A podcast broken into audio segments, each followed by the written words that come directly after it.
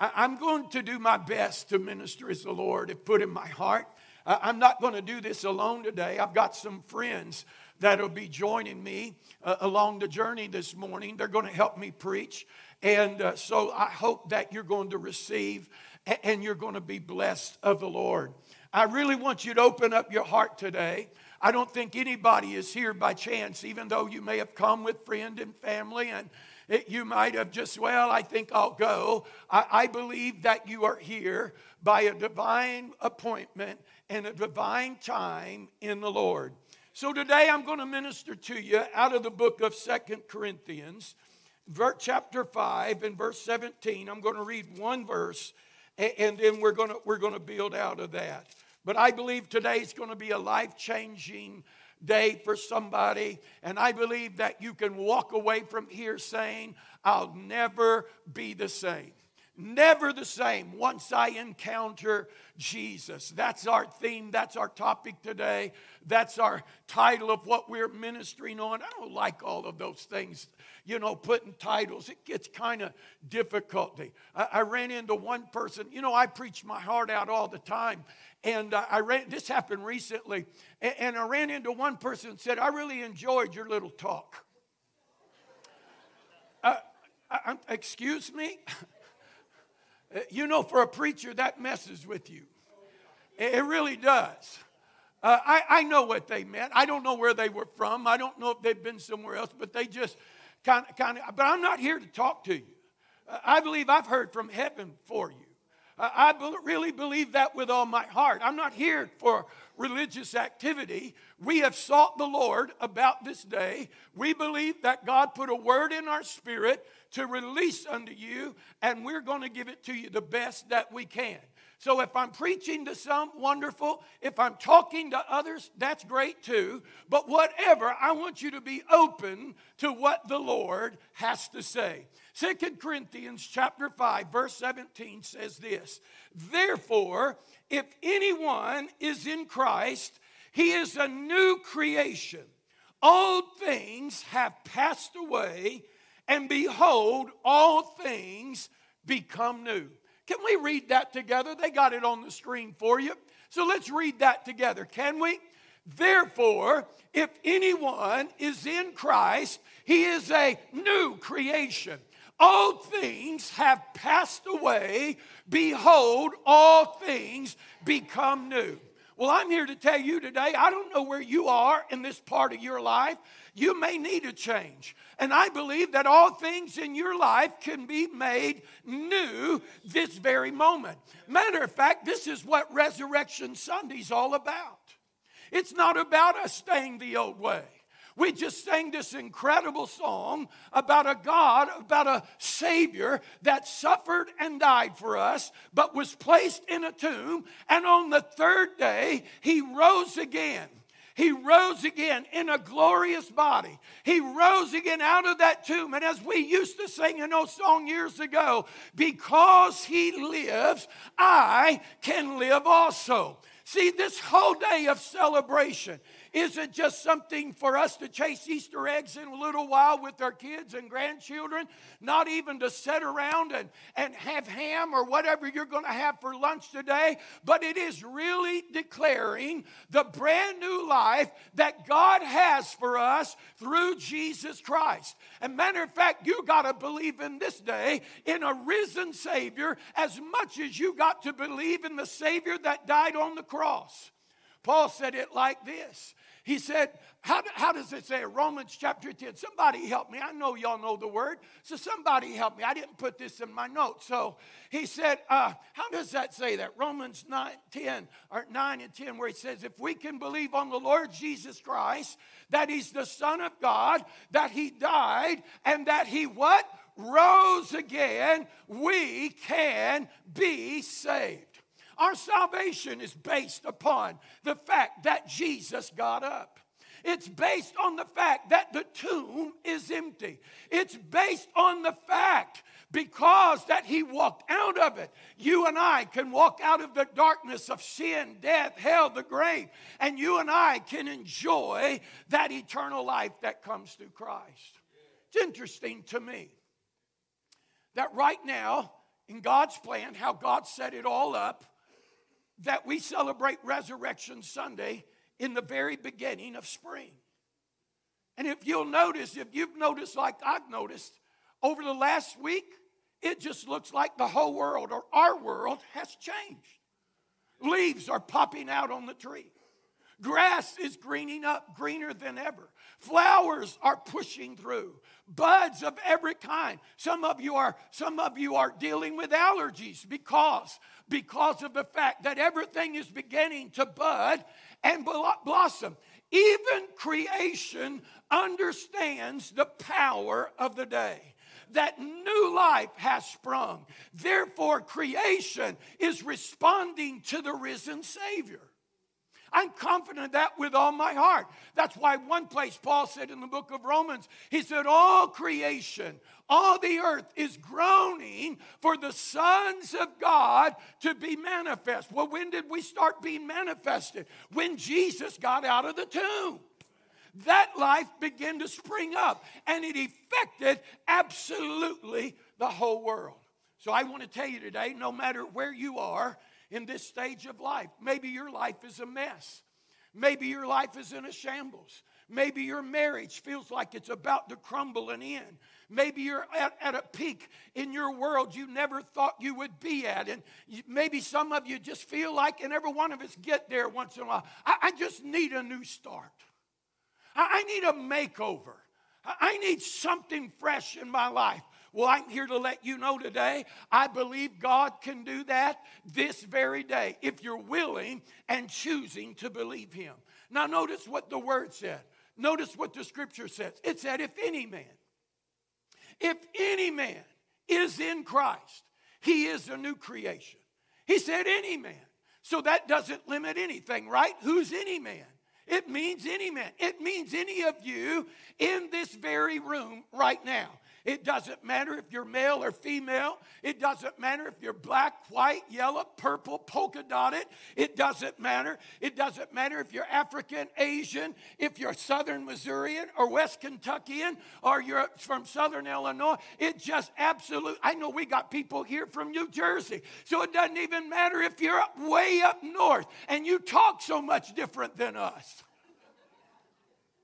It really doesn't matter. You can be a new creation. You can enjoy the life that God always intended for you to live through Christ. Any man. Look at your neighbor and say, That's any of us. You can enjoy that today. So, what does it mean to be in Christ? So, here's the key if any man is in Christ, he is a new creation. So, to be in Christ, now, this is Zack's version. It's a lot deeper, I know, but I'm just going to put it out here because we don't have a, enough time to, what's the word, to exegete everything that we need to unfold and put it out there so proper. But it says this in Christ simply means this those who have, who have stepped to believe and receive Jesus Christ as their Lord and Savior. Those who have experienced that new birth encounter. Or as, as Jesus said, except a man be born again. I, I believe it goes even, I believe it goes even deeper than that. I, I believe it means that you have recognized and you've acknowledged and you've accepted that Jesus now is the acceptable sacrifice for our sins, and He is the only way into all of the goodness and all of the promises and the life that God has intended for us to live. See, that's what it, simple terms, means to be in Christ. You believe that? Matter of fact, it goes deeper than that. It means I'm all in. I'm all in. How many of you don't lift your hand, but how many of you are all in? See, there's a lot of believers, but not everybody's all in. In our part of the world, if you go around and ask people, do you believe in Jesus? I guarantee you, most everybody say, yeah, I believe in Jesus. But just because you believe in Jesus don't mean squat. It really doesn't. It, it really doesn't if you don't partake of Him. But you got to be all in. I, believe we're in a moment of time that we've got to be all in. Let me get a little bit carnal or a little bit earthly here for a moment. I, I'm a Cardinal fan. Now, I don't play for the Cardinals, but I'm all in. I'm all in. They don't have me on the field, but I'm in the stands. Whether I'm in the ball game or at home watching it on my, I'm all in. When they win, I win. We won. Oh, we won. I didn't do nothing. I sit there and drank my pop, ate something, and I had a good time. But when they're losing, man, you guys stink.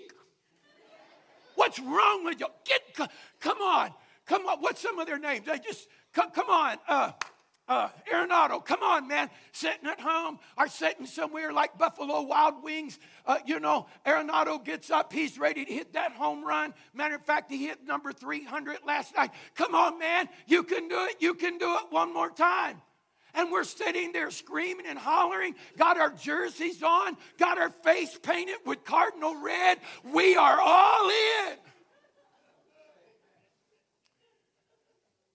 But see, there's other people. You believe in, you, you know the card? Yeah. Yep. I know them. Good team. But they're not in it like I am. I hope that you're catching my point. This isn't about the St. Louis Cardinals. I'm trying to get you to see what being all in is. Because I believe we're in the day and the hour. And if we're going to walk out the fullness of God, matter of fact, God doesn't have a problem telling you, I, I expect you to be all in. I really want to walk in all the blessings of God. So God says something like this in Deuteronomy 28. He said, Hey, if you want all my blessings, that's a great chapter of blessings, by the way. He said, In that place, He said, I'll, I'll make you the head, not the tail, above and not beneath. I'll bless you coming in, bless you going out, all these good things. But the first verse of that chapter starts out with something like this If you want to walk in my blessings, you got to turn from your evil ways and you got to commit yourself to do everything I told you to do. That's all in. That's all in. And that's what God is expecting us in this moment to be all in. I look at your neighbor and say, We got to be all in. To, to, the Bible said, If any man be in Christ, if he's all in, he is a new creation. All things are passed away. Behold, everything becomes new. What a promise that you and I can have. What a promise that I can lay a hold of. Another translation says something like this it says, Now, if anyone is in Christ, he has become an entirely new person. All that is related to the old has vanished. Behold, everything is fresh and new. Wow, what a promise that can happen to you today. Everything about your life be fresh and new. A brand new start. Matter of fact, if you're in Christ, you don't need to be living like you're out of Christ. When I say this, I'm talking about sometimes you can be in Christ, but you still haven't figured out wait a minute. I don't have to live like I did yesterday. He's given me a brand new start. Listen, there's not a person in this room today. There's not a person in this room that God can't give you a new start here today. I don't care what it is. I don't care where it is. I don't care if it's spiritual. I don't care if it's physical, financial, relational. I, I, don't care where it is. There's not a person in this room that God can't give you a brand new start. You know, I'm going to ask one of my friends to get ready here and speak for me. Because I want to tell you, I didn't see her before. But to look at her now, I say, no, you're lying. That couldn't be you. You, you you, you got too great of a smile to, to tell me you live like that. Or maybe you're too sweet to say, You really were like that? I'm telling you, every one of us in this room can have a brand new start. I, I want you to listen to my friend Jennifer for a moment. Listen to her story and see the transformation of God. I lived a life of severe, debilitating drug addiction for over 20 long years. I had a $1,000 a day crack cocaine habit, which led me to a life of crime. It led me to a life that spiraled completely out of control until there was no life at all. My family never knew where I was. They would put up signs and billboards, posters for people trying to find me. They searched the streets for me. I walked the streets of East St. Louis. I dug in dumpsters. I lived in burned out, abandoned buildings. I was a completely lost soul. There was so much wickedness and sin all around me, and just utter sadness and black darkness to the point so dark I can't even describe it. I was just so very lost. My life of crime led me to jail, and one day in a cold, dark jail cell, the crushing weight of my sin just brought me to my knees, and I cried out to God for help. And immediately, I felt the love of Jesus just flow all over me. It was overwhelming. And I could not believe that someone loved me so much after all I had done and all the sin that I had committed. But I felt true freedom right there in that jail cell. I was a total prisoner, yet I had freedom. I felt so much liberty because I knew that I was no longer going to be held accountable for my past sins and failures because of what Jesus did for me on the cross. I ended up going to Teen Challenge and truly turning my life around for the Lord. And I will say, when Jesus touched me, I was never the same.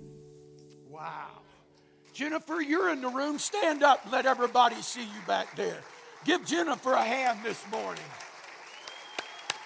Thank God for that testimony. Thank God for that testimony. And, and, you know, if He can do that for Jennifer, He can do that for you. And, and I know that most of you say, but Pastor, I haven't been that bad. I, I haven't, I, I didn't get that far out there. Uh, matter of fact, I know nothing about that life. I don't. Me and my wife were church kids. That world is so foreign to me. We never got involved in that. But that really doesn't matter because I needed an encounter with Jesus just as great as Jennifer. Matter of fact, I'm going to tell you, everyone in this room, I promise you, every one of us in this room needs an encounter with Jesus that will make us never the same again. And I'm going to give you three reasons why. I'm going to give them to you real quick. The first one is this it's just simply sin. It's just simply sin. The Bible said we've all sinned and come short of the glory of God. I know you're I, I, know you look innocent, and I know you think you're all that in a bag of chips. I, I know you think you're all sweet and life is going so good for you, but that's the deception of sin. See, the sin is so deceiving because we're convinced I don't do anything bad. I don't chew. I don't smoke. I don't cuss. That's old Pentecostal stuff. When I talk about chewing, I'm not talking about gum. I'm talking about those tobacco worms. You know, those that chew tobacco and all that. That stuff got you to hell when I grew up. I didn't do any of that. I didn't cheat, didn't run around. Uh, we're not into pornography. We don't, we, we don't, that's the deception. I got a great family. I got a beautiful wife. I've got great kids, or I got a great husband and great kids. I, I got a beautiful home. I got a great job. I got cars. I got money. Pastor, how can sin be so deceiving? That's the key right there because it's not based upon what you've got on the outside, it's based upon what has happened in your heart. That's the deception of sin. You can live your whole life and not realize, wait a minute, I've never been transformed from a sinful nature into the nature that God intended for me to live. Sin is incredible, it's dark and it's deceptive, and it's pleasurous for the moment, according to what the word says. Here's the second reason that we need, that most of us need this transformation. We need this encounter with God so that we can never be the same. You probably wouldn't think about this, but religion. If you want to know what an enemy is, religion can be almost deceptive as sin. Because religion can bring you to church, and this is what it does. I'll come to church, I'll lift my hands, I'll pay my offering, and I'll walk away. I have done service unto the Lord, therefore, that service has gained me, has gained me favor with God. Well, it is the right thing to do. You ought to do that. You ought to come to church. You ought to raise your hands and praise the Lord. You ought to bring your offerings of worship. And yes, it does please God. But religion is deceptive in this fact because it convinces you that if I do all of these works, I have pleased the Lord instead of embracing his offering and sacrifice for me so that I don't have to labor at being righteous in his eyes. And religion eats at a lot of us. Because if I don't show up, my heart condemns me. If I didn't get through the day right, I feel I didn't pray enough, I didn't read enough. All of those are good things. But if your heart is constantly condemning you, you are walking in more religion than you are of the grace and mercy of the Lord. Here's the third reason most people, and this probably could impact everybody in the room, it's, it's just simply this it, it is our hurts, it is our disappointments, it is our wounds uh, that come through life. And many can carry them our entire life. I sat with an individual just this week that talked about some wounds, of how that it has affected the future uh, uh, of their family, how it's impacting their family. Something they had nothing to do with, but it's wounds back there. I, I was with one of our veterans the other day, had a cap on. Uh, on the cap was PTSD, and then on the brim was these words that not all wounds are visible. And a lot of people are walking with wounds. They're walking with disappointments. They're walking with hurt. Some of you have been disappointed in relationship. And you wonder, why can't I get? Why can't I seem to get it to stick? Why can't I? Why do I keep going from one relationship to another? It's not that you're bad. It's probably not that they're bad. But sometimes it's issues on the inside of us that we haven't been able to get healed up. And so we keep falling into the same, to the same old routine and the same old rut. But people deal with hurts, habits. We deal with wounds that God can heal. There's not a wound that Jesus this morning, not a wound outside, not a wound inside, not a wound in your family, not a wound anywhere that God can't deal with. We need an encounter with the Lord. And I'm telling you, when you encounter Him, you will never be the same. You're never the same once you truly encounter God. We could give testimony after testimony, but time won't allow us to do that of people that have encountered the Lord and how it transformed their life. That you would look at them and never believe that was the same person, just like Jennifer back there. If I'd saw her in that period of time on the street and her today, I, I probably would have never dreamed that. I've got a brother that lived there. I, have got a brother that lived like that through alcoholism that was almost killed, run over a man and killed him in his car because he was drunk. But to see an encounter with God transform him is mind blowing. Only God could do such a thing. So, how does this transformation? If any man be in Christ, he's a new creation. So, how does that happen? How can I find that? How can I really receive that? We're going to follow the pattern of Jesus that he gave us.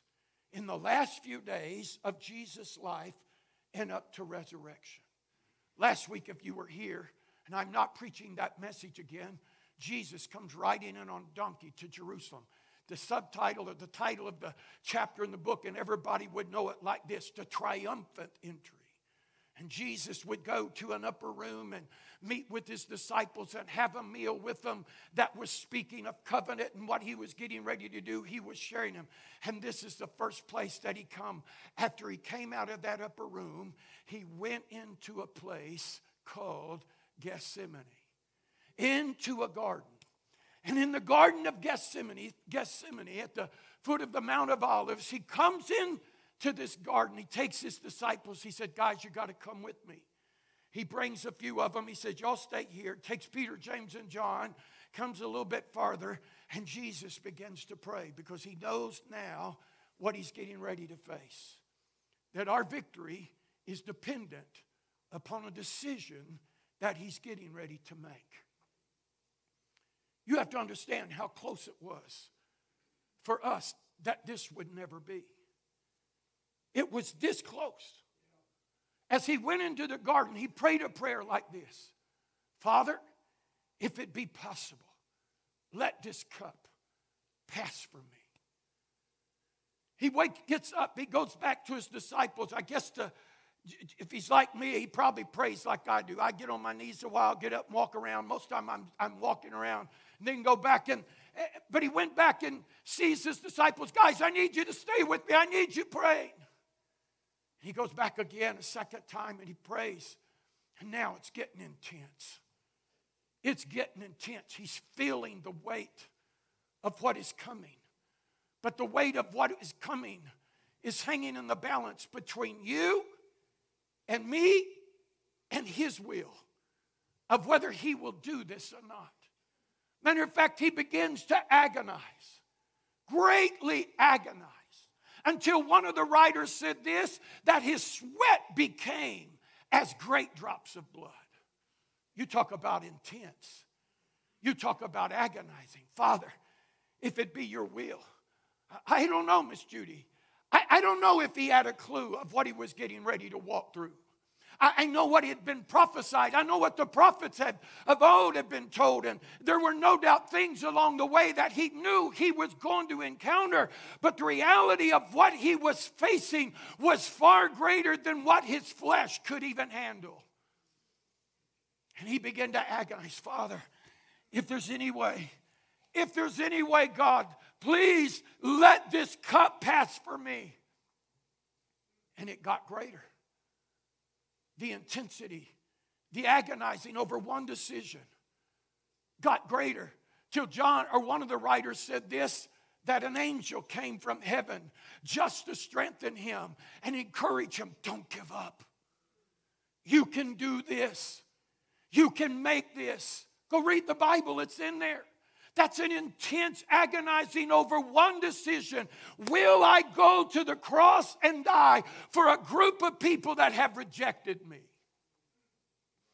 I want to tell you that's where it starts with you today, friend. It starts with the decision. That's one of the greatest places that we have. Most everything in life starts with the decision. Everything that we do basically has a decision. Believe it or not, we're going to make a big decision in a few moments. And that great decision is where are we going to eat? And I believe it can be just as intense as it was for Jesus in the garden. I don't know. This is what I'm going to do. This is where I'm going to go. But you've got to come to that place to make a decision. He doesn't expect you to agonize like him. But I know many of you know. And the whole issue is really this it's a battle of your will and His will. You want to know why it's so difficult? It's a battle of your will or His will. Are you going to hang on to your will? Are you going to fight and say, I can do my life any way I want? Or am I ready to surrender to Jesus? And I've come to learn this that God values freedom so much, friend, that He will let you live your life any way you want to live it. Even if He knows it's going to destroy you. It's a battle of flesh and spirit. That's why it's so hard. I've been in meetings, meetings like this where people have heard the gospel You've heard the message and you know you needed a change. And they would have such a grip on the back of the chair, such a grip on the pew that their knuckles would turn white because they're fighting against the will and the plan of God. Friend, if you want a new creation, you be a new creature, a new creation, have a change in your life. You got to be willing to let go, let go of your will and say, God, no longer my will, but your will be done in my life. It starts with a decision. You know, I believe in every man's life. When I say every man, I'm talking everyone in this room. There are pivotal moments of your life that come that you may only get one time. That can turn you for eternity, that could cause you to be successful. It could mean every bit of the difference that you'll be brought to a place of decision. Will I follow that or will I keep doing my own way? Thank God there's usually more than one.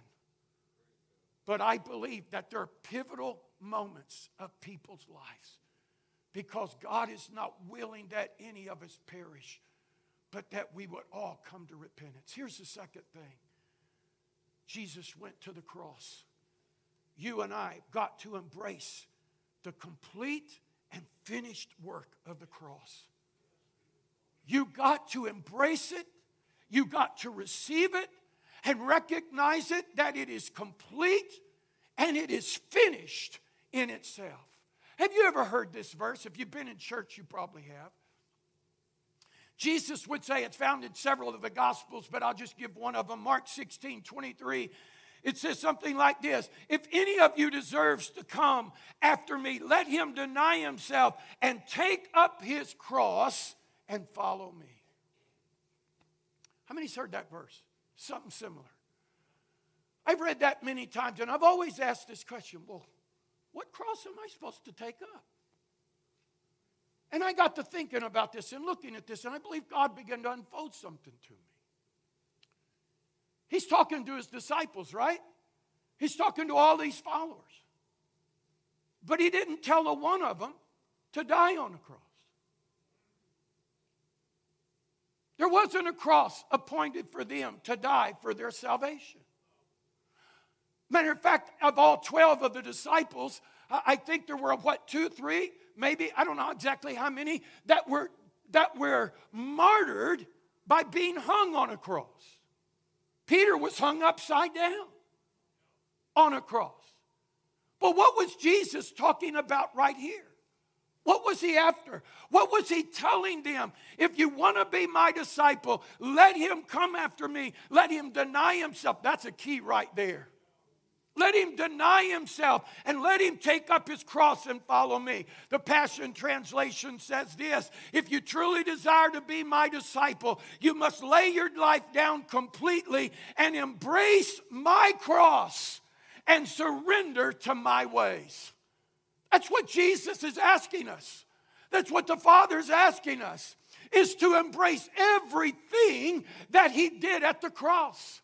I'm not talking about the wood beam. I'm talking about the work that went on on the cross. I'm talking about what Jesus did for us at the cross. May I tell you, at the cross, let me give you a few things that happened. He satisfied the heart of the Father to be the acceptable sacrifice of sins. No longer is it our labor, no longer is it our effort. There's not one thing I can do to get rid of my sin other than embrace what Jesus did for me at Calvary. That's the only way. Friend, you can pay penance the rest of your life. You can labor to be pleasing, but the only way, only way is to embrace what Jesus did at the cross. Matter of fact, at the cross, the cross becomes a pathway, a new way for you and I to step into the brand new life of God. As one, one writer said, we are translated out of the kingdom of darkness into the kingdom of light.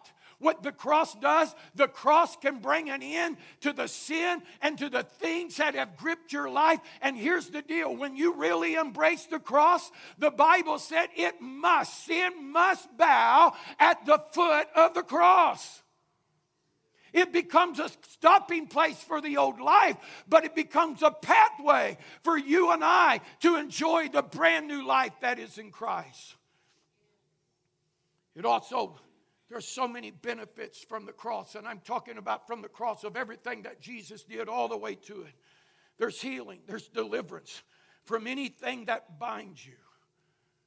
The Bible said in Isaiah 53 5, He said, He was wounded for my transgression bruised for my iniquity, and the chastisement of my peace is upon him, and with his stripes I am healed.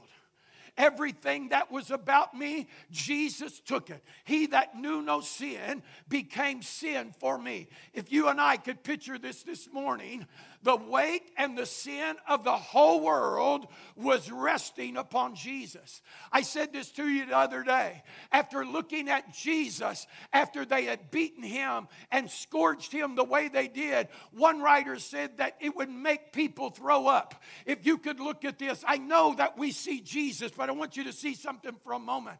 I want you to see what sin looks like because he literally became sin. So when you look upon the tree and you see Jesus hanging there, you don't just see a man, you see the ugliness of sin and what sin does to a man's life. But he came to set us free. He nailed the handwritings, the handwriting of ordinances that was against us, the legal actions, the legal rights. But, Pastor, you don't know what I did. You, you don't know what I did. The Bible said that he took it to the cross. And he openly displayed, he openly, publicly made an end of that. He broke the legal action. Matter of fact, the complete finished work, when Jesus said it's finished on the cross, there's a word there for the word finished. In the Hebrew and Greek, it would say this it's telestai. And it's got three different meanings, or three different, uh, well, just we could say three different definitions. In the business world, it would mean this to be paid in full. How many's ever had had a debt paid off for you? Boy, that's a great feeling. If even a bill, credit card, car, house, whatever. But that's what it means in the business world. Paid in full. What does paid in full mean? You don't owe anything. He took care of that. In the in the judicial world, in the courtroom, it would mean this the sentence has been fully served. Wow.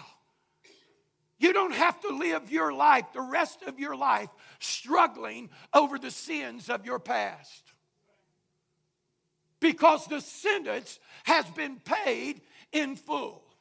And in the military sense, this is be what it would mean. The battle is fully won. The enemy has utterly and completely been defeated. That's what it means to embrace the cross. That's the benefit. There's another benefit. Just simply means this. It's the promise of wholeness. Boy, this is a good one the promise of being whole. It means to be entire, in an unbroken and unchanged state, to be in one piece. Nothing missing, nothing broken. It means being in a healthy, sound condition, free from injury, not divided or scattered. When you embrace the cross, He can make you whole. And there's one other benefit that I want to share that we don't think a lot about. But he made peace with heaven. He made peace with God for us. We're, we're not striving against heaven. And because I have peace with God, I've got peace within me. Jesus said to his disciples before he left, He said, I give you my peace, not as the world gives you, but my peace that will walk to you through anything that you will ever face through this life. You can have peace. I want one of my other friends to talk to you now. His name is Charlie. And Charlie, just a couple, maybe just months ago, went through a moment that it looked like it was all over. COVID had hit him harder than what you could imagine. But through that, the thing that brought him through was the prayer of the saints, but was this incredible peace that was in the heart of Charlie. Let's listen to Charlie. I was incubated for a 15 day period. Many people have asked me about the experience and what I experienced, what I felt, etc. We all experience life changing events, whether we recognize them or not. In October of 21, I experienced the plague of COVID and was hospitalized for two months or so. In that time frame, I believe it was only the prayers of my church body, prayers across the world, literally, that brought me through. In that time frame, there was nothing with me that was not included in a spirit of peace. There was peace that surrounded everything that I went through, including the time on a ventilator, the time that I, I spent in, uh, in recovery of nearly two months. But it was a spirit of peace that completely filled the atmosphere where I was. Thank you, Jesus. For that, I will never be the same. Wow, Charlie's in the room this morning. Stand, Charlie. Let them see you this morning. Wow. Friend, that same peace that brought Charlie through, that same peace can be yours today by embracing what Jesus did for us at the cross. Here's the final piece. Here's the final piece. You must respond to his voice that is calling your name and telling you it's time to get up out of your grave and start living. You must respond. I've wondered about this part of the story. All we know is that Jesus said he was going to get up. Everybody was anticipating it in one sense and yet doubting it in another. Matter of fact, that had been told to the to the rulers of the day. This, this guy says he's going to get up on the third day. I believe you ought to put a watch over the tomb just in case his disciples come and take him away. His disciples, though hearing those things, knowing that Jesus said he was going to rise again, they were fearful by the events, thinking now this is going to happen to us. So, really, they're in hiding. So, at the first of the week, the first of that day, that Sunday morning, I should say it like that, if I could say it like that, here comes Mary going to the tomb, only to get to the tomb to find that it's empty. And I thought, okay, how did Jesus get up? What happened? What happened? And when you look through the pattern of the word, death was the last enemy that Jesus would deal with. And there were several people that Jesus rose, raised from the dead through the, through the time of his ministry. And if I recall right, that each one of them, he would go. One of them was a young girl, I believe it was. He took her by the hand, declared the voice, and said, Arise. I believe her name may have been Tabitha, something to that effect. Took her and he said, Tabitha, arise. There was another man, he wasn't dead, but for waiting for 38 years for the troubling of the water, and Jesus came to him and said, Will you be made whole? The man said, I don't have anybody to put me in the water. That's not what he said. He said, Do you want to be made whole? The man responds, As soon as I get here, somebody gets ahead of me. That's not what I'm asking you. Do you want to be made whole? Then get up and take your bed and go. The last great miracle that Jesus did, he had a friend. He was a friend to people. He had a family that he was very close to Mary, Martha, and Lazarus. Mary was one that Jesus done a great work in her life. Many would know she's the one that sat at his feet. Martha was messed up a little bit because she was anxious about all of her serving and couldn't figure out why not everybody else was doing what she was doing. And Lazarus, just a good old boy never doing no harm. Just.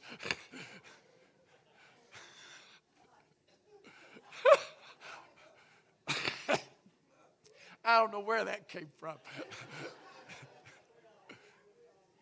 Y'all knew I talking. Just a good old boy. But this is what the word said. John 11, you'll find it. That Lazarus gets sick. And Mary and Martha go to Jesus and they say something like this The one whom you love. The one whom you love is sick. Will you come and heal him?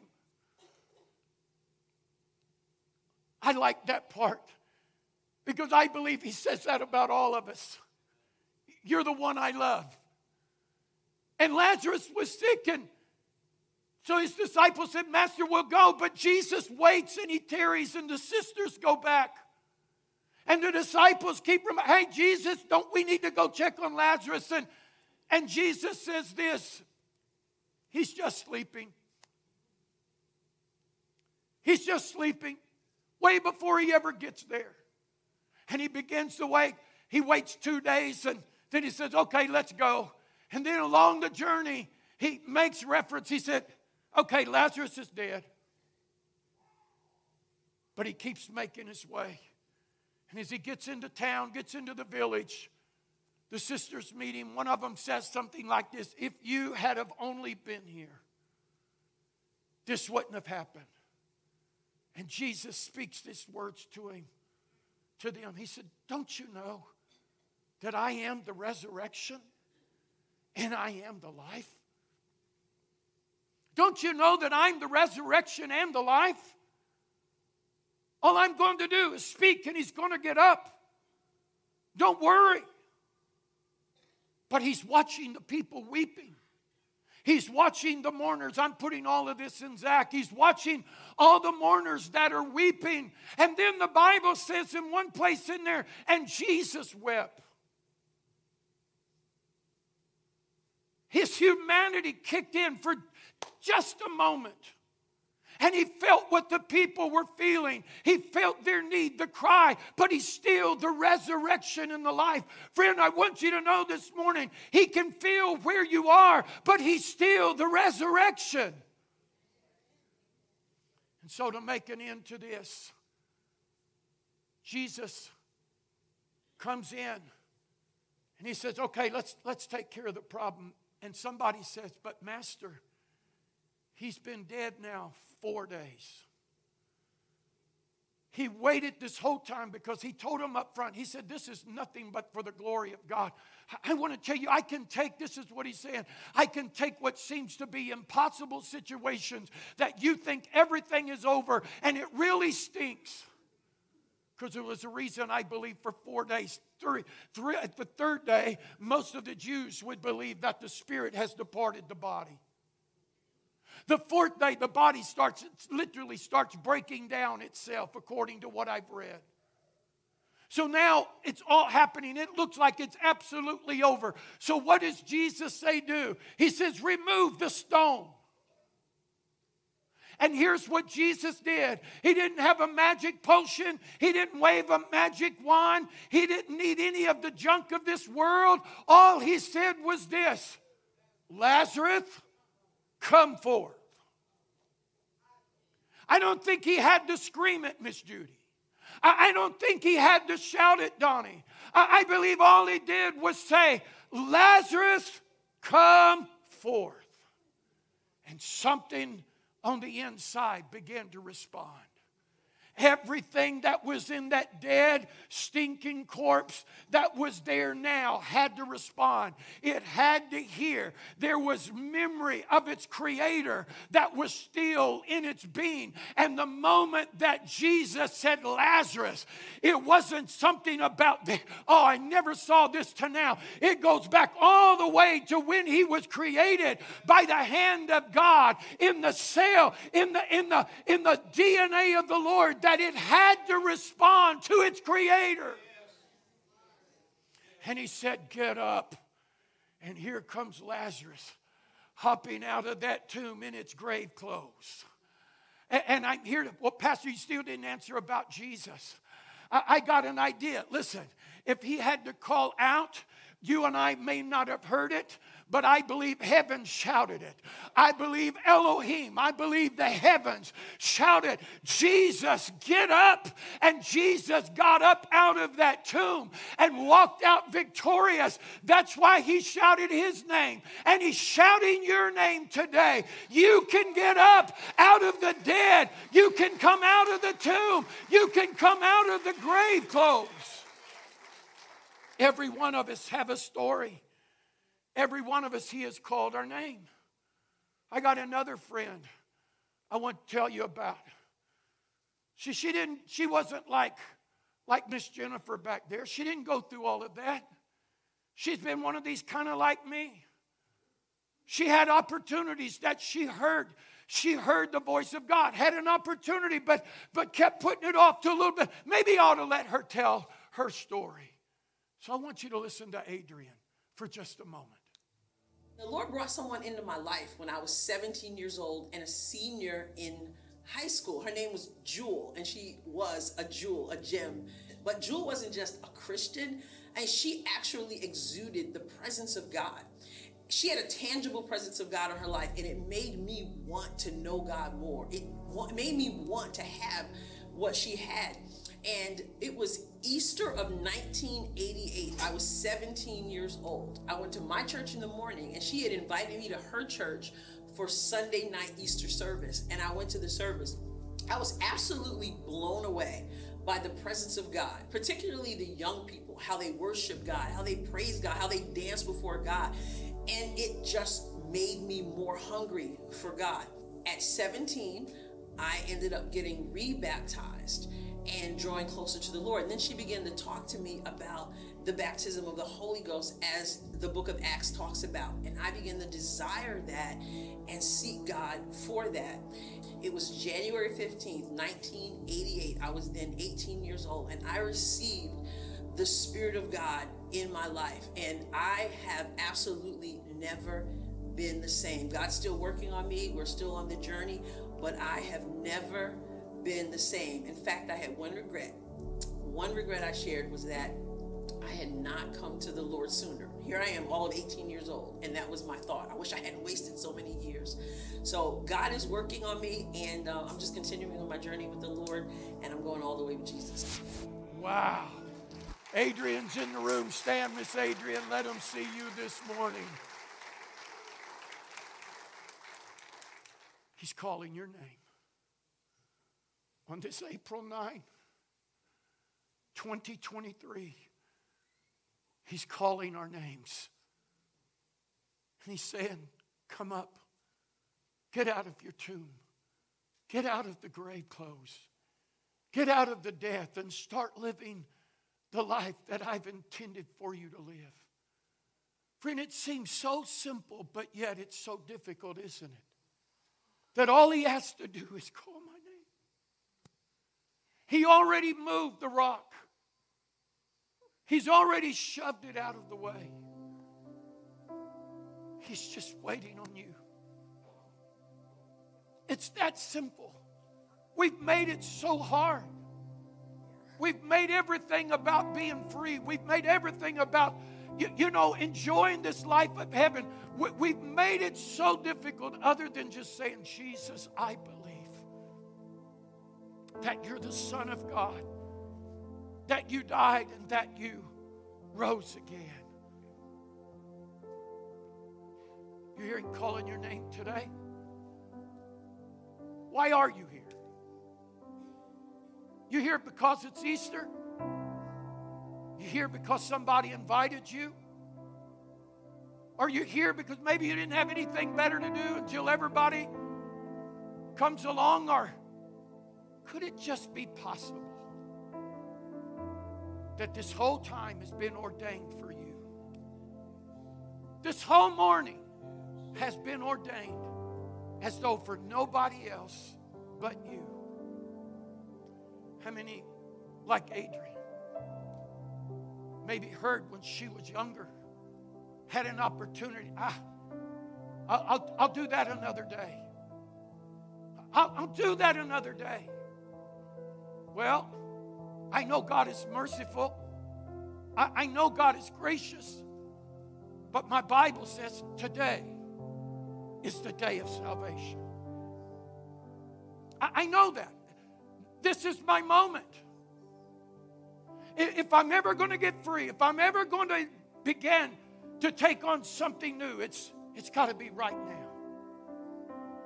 Because most of us live in this world. Why do today when you can put it off to tomorrow? I'll start changing tomorrow. And it seems like tomorrow never ever comes. And I just keep getting deeper. Or maybe it's also in the Bible. No man comes to the Father except the Spirit draw him. And I know right now, Holy Spirit is at work. Right now. I know He's drawing. Well, Pastor, I'll do it later in the privacy of my home.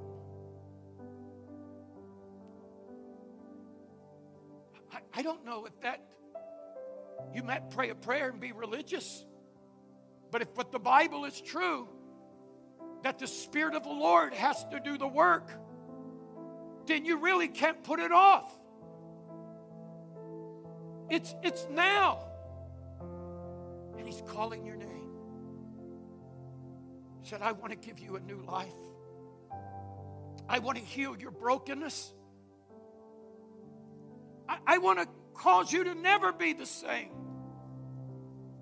I, I want to take your mess and I want to give you a testimony. I want to take your battle I want to give you a victory.